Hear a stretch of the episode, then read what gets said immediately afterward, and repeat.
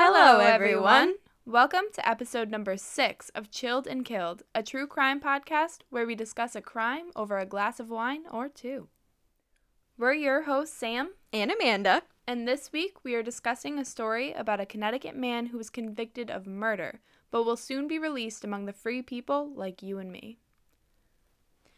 For this week's wine, we chose Taffeta, a fizzy and fun red.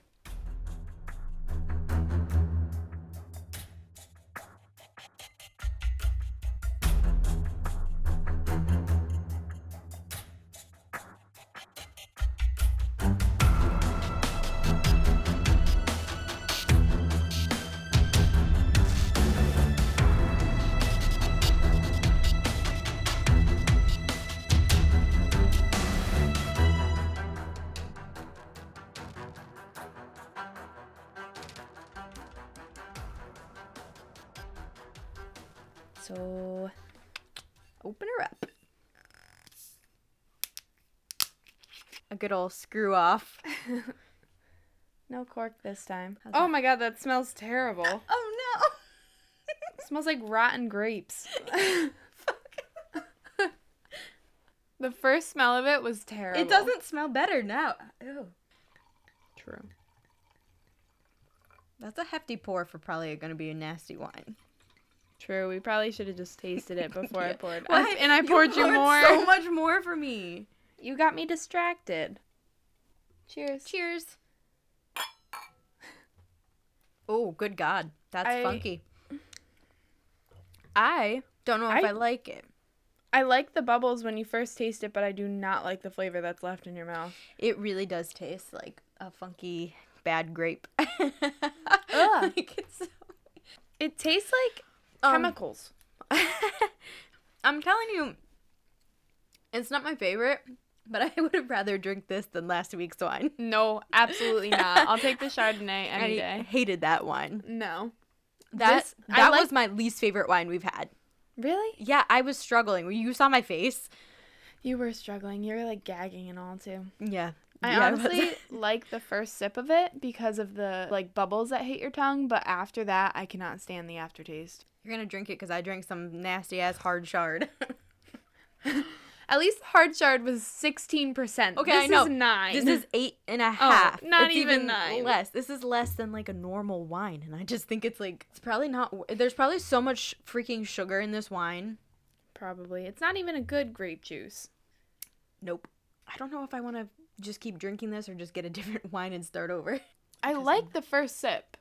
It tastes like sparkling grape juice on the first sip. It tastes like it tastes like when I was in eighth grade and it was New Year's Eve. yeah, yeah, and your mom got you sparkling grape juice to toast.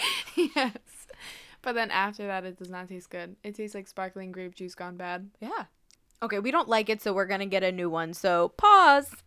We're starting over. Yep. All right, so we clearly did not like that first wine. So we're going to go for attempt number two at a different wine here. And we got a Stella Rosa.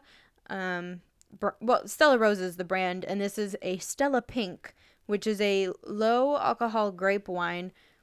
Um, there's really not much else on that label. All right.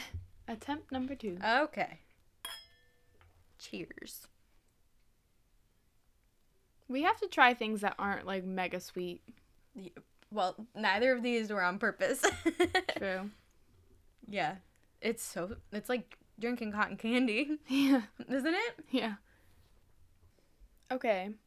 So it's mega sweet, but better than the other one that we had where it was sweet and then disgusting. Yeah, I think this one this one definitely is supposed to be this sweet. Like it's Yeah. definitely a very strawberry wild berry sweet. So, it is what I expected.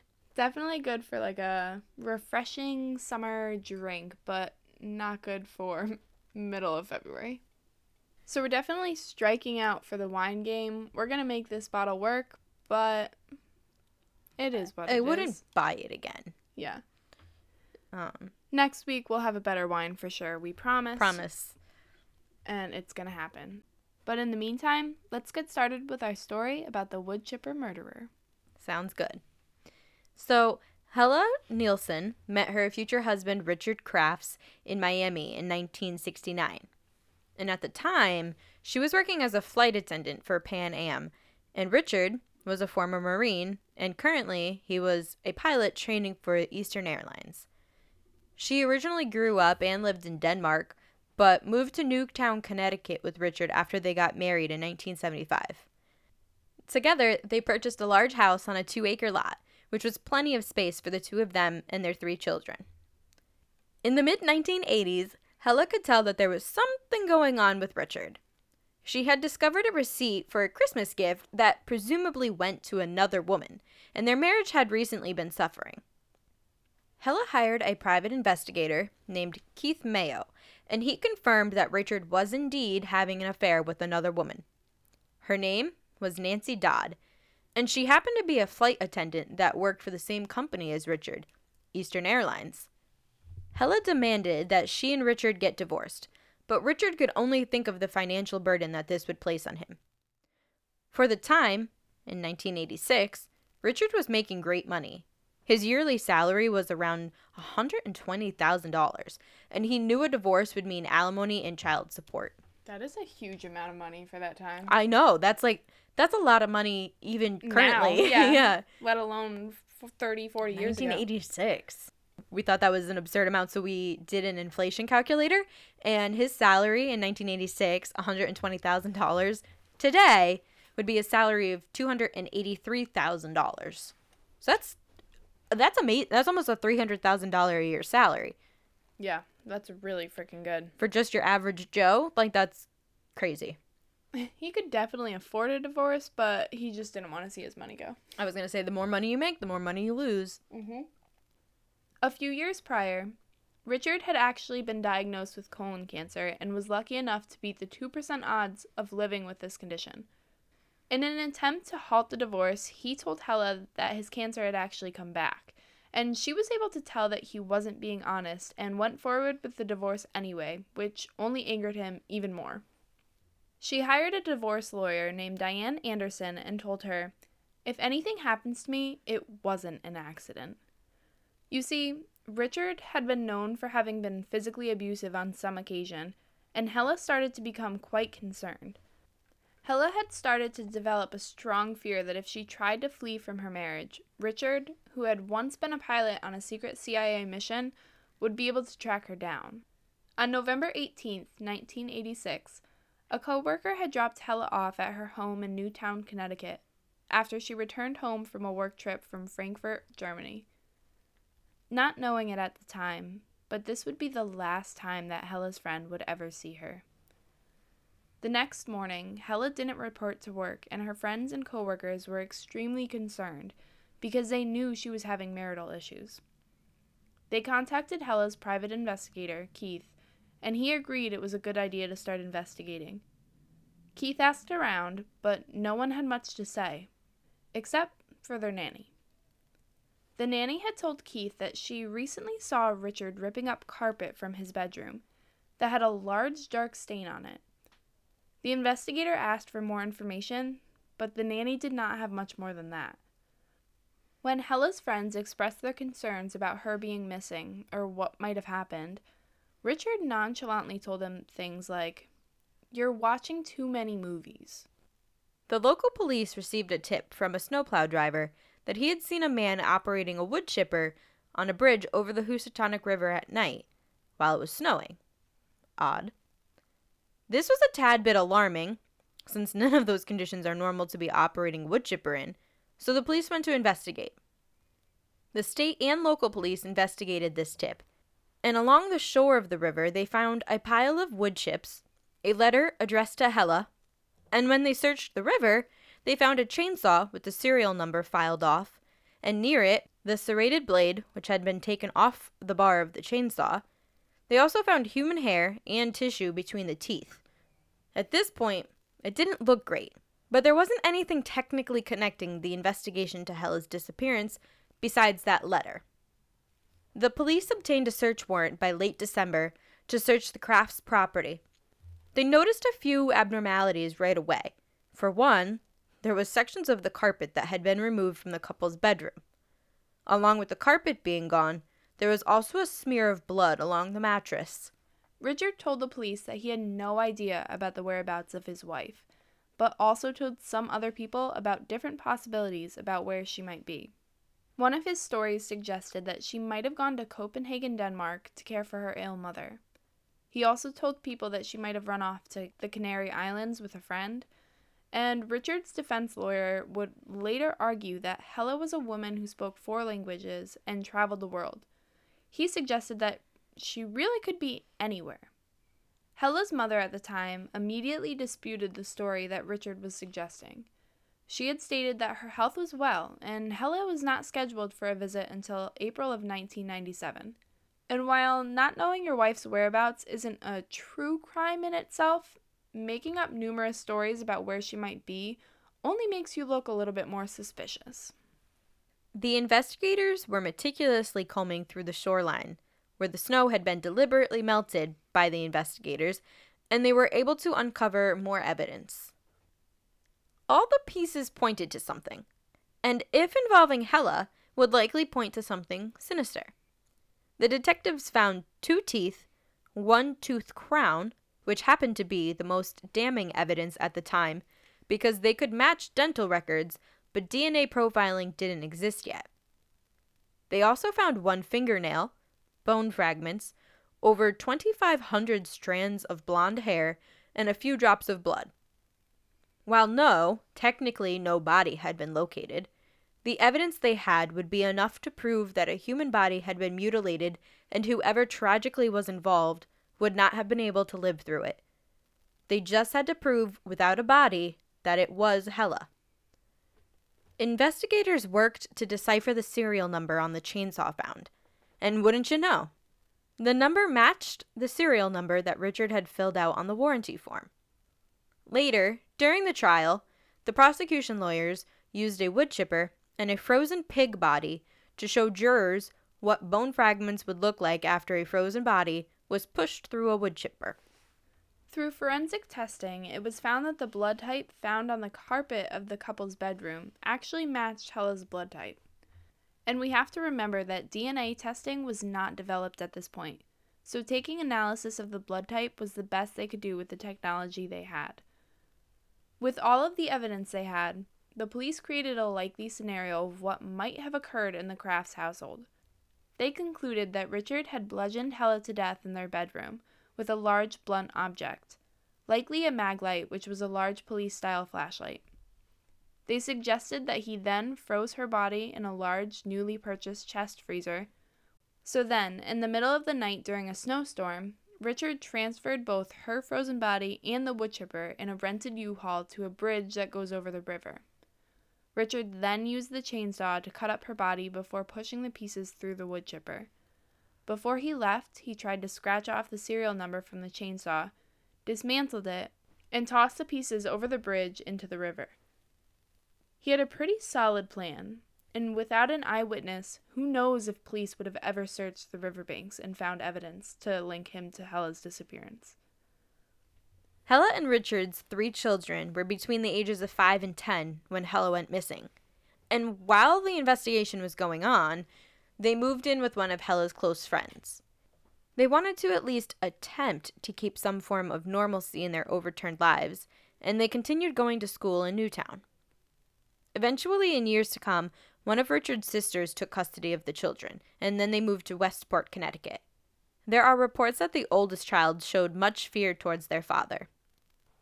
Richard was arrested in January of 1987 for the homicide of Helle Crafts and was held on a $750,000 bond at the Bridgeport Community Correctional Center, where he stayed, unable to post bond, until his trial in 1987. The trial was off to a fine start. However, one of the jurors ended up walking out of deliberations, causing a mistrial. Richard had a chance at a second trial, and during the entire 11 weeks, Richard maintained his innocence. On November 21st of 1989, Richard Crafts was found guilty of murder. This was a major headlining case for many reasons, but specifically because his was the first case in Connecticut that resulted in a conviction without a body, and it was the first time cameras were allowed in a courtroom during a murder trial. Richard was sentenced to 50 years in state prison in 1990. Based on our findings, there were conflicting reports on where he actually served his sentence. One article stated that he began his sentencing in the Bridgeport Community Correction Center and then moved to the Connecticut Corrections Institution in Somers. Another article suggested that he started his sentence off at the MacDougall Walker Correctional Institution, a maximum security facility for men in Suffield, Connecticut. Due to the many conflicting reports, we cannot say with certainty which facility he started or finished his sentence, but we do know it was somewhere in Connecticut. At the time of his sentencing, there was a law in place that has since been changed called the statutory good time, which allowed an inmate to serve significantly less time from their sentence due to good behavior and working jobs within the prison. He wouldn't have been able to get out early if he was sentenced today. But because that's the way the law was written during his sentencing, they have to honor it. Richard tried to appeal his conviction in 1993 citing the evidence used against him was only circumstantial, and also that his case had been so heavily covered in the news that there wasn't a chance for him to have had a fair trial. The state Supreme Court decided to uphold his conviction and not let him out of prison early. Just recently, in January of 2020, a now 82 year old Richard Crafts was released from the Connecticut prison almost 20 years before the end of his sentence. He was moved into a halfway house, a veterans transitional housing program, in Bridgeport, Connecticut, where he'll stay for a little bit before officially being released. Richard's release conditions do not involve probation, so by summer of 2020, Richard Crafts will officially live among us as a free man. Yeah, he's really something. And it's just crazy. Like, we obviously covered this case, like, we had this on our list of cases to cover, anyways, but with the timeliness of it all, we figured this is a pretty good case to bring up right now because he yeah, seeing that he was just released and we've seen like videos and like actual like news reports of him being out in public. Yeah, he's like covered the news here. Yeah, it's pretty cool. It's an interesting thing to follow. It is interesting because you don't usually see the release of like the perpetrators. You just say, okay, they're going to be serving their time in jail, and you never have to deal with the fact of when they're out of jail or like if they'll get out of jail. Like that's never something to deal with. And really like I know he didn't serve his full 50 years, but 50 years is not a long time to murder somebody and send them through a wood chipper. nope. No, it's really not. And well, and when you really think about it, for the 30 years he did serve, that's really not a long time. No. It's such an interesting case because he he wasn't technically like a family annihilator. Like he didn't snap and kill his family. No. He, which is like what they do. They like he would have killed his children then, but he did not. He just went after his wife because of a yeah. nasty divorce. He went on a murderous rampage out of like anger over divorce. Yeah.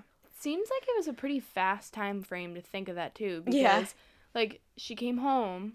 I mean, maybe he thought of it when she was away. I don't I don't know, but like she came home and then it was just like there we go, she's gone. Like her friends can't find her. Like she's a missing person. Yeah, within a day. Yeah. Yeah, that was fast. He, Super he wasted fast. no time. What else about this case is crazy?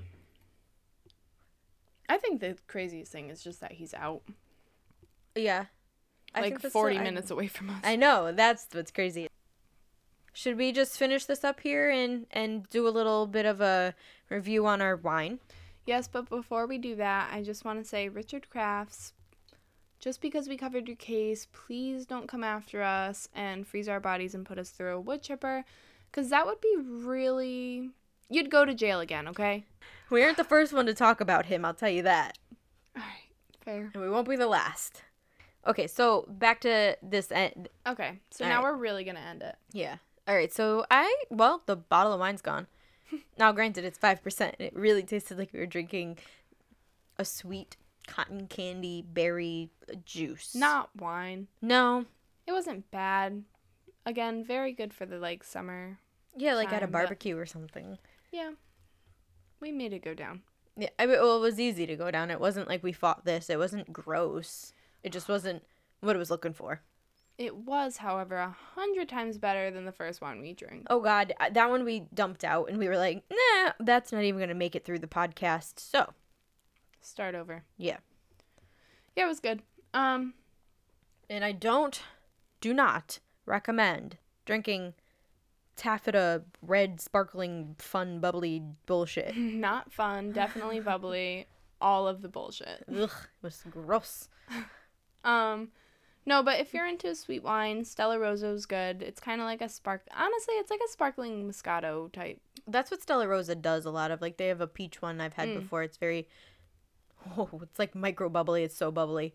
But it's stronger, I think, than this one is. But it, w- it was good. I would, Yeah.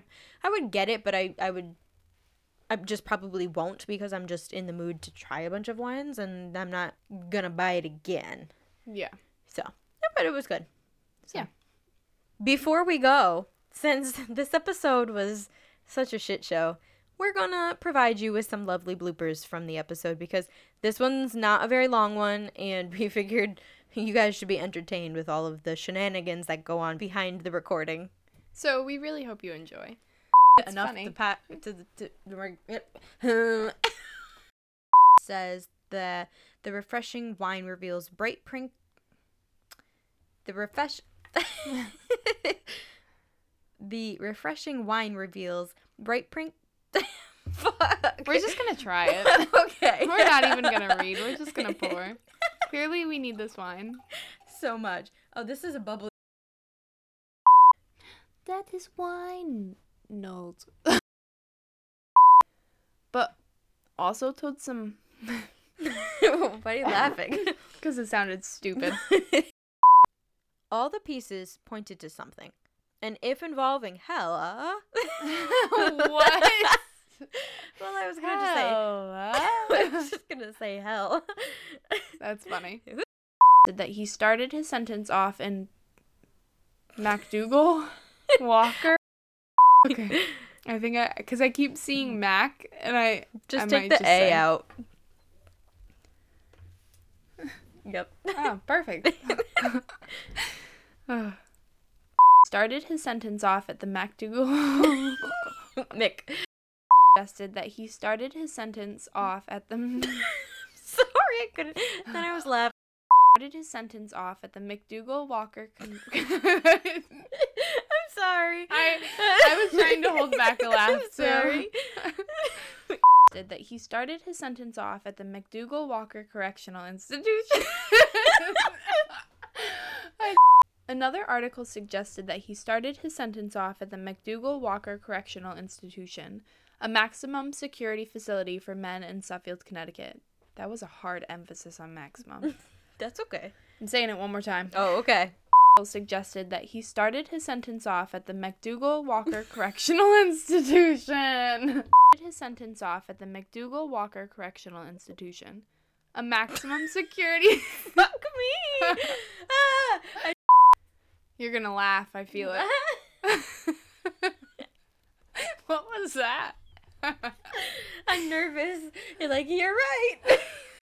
Another article suggested that he started his sentence off at the McDougal Walker Correctional Institution. Okay. Why? You- Another article. that was you. I know. He started his sentence off at the McDougal Walker Correctional Institution, a maximum security facility for men in Suffield, Connecticut.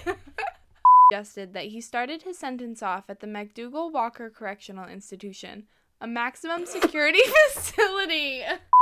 Oh, shit. Okay. All right, we're getting through it. Okay. Okay. No, we're no, we're not. oh no. Article suggested that he started his sentence off at the McDougal Walker Correction. what is that? Because that one I felt a little. It was aggressive. Yes. Just recently in nine- 19. Just recently, in January of 9. Why do I keep saying 19? Had bludgeoned Helle to death and. I like didn't. That Richard had bludgeoned Helle to death in their bed bedroom. that Richard had bludgeoned. Why can't I say that word? I don't know. We're vulgar when we didn't fuck up. how like I don't know. I guess I just never really realized that you it, you can't even get one sent the first sentence right. I wish there.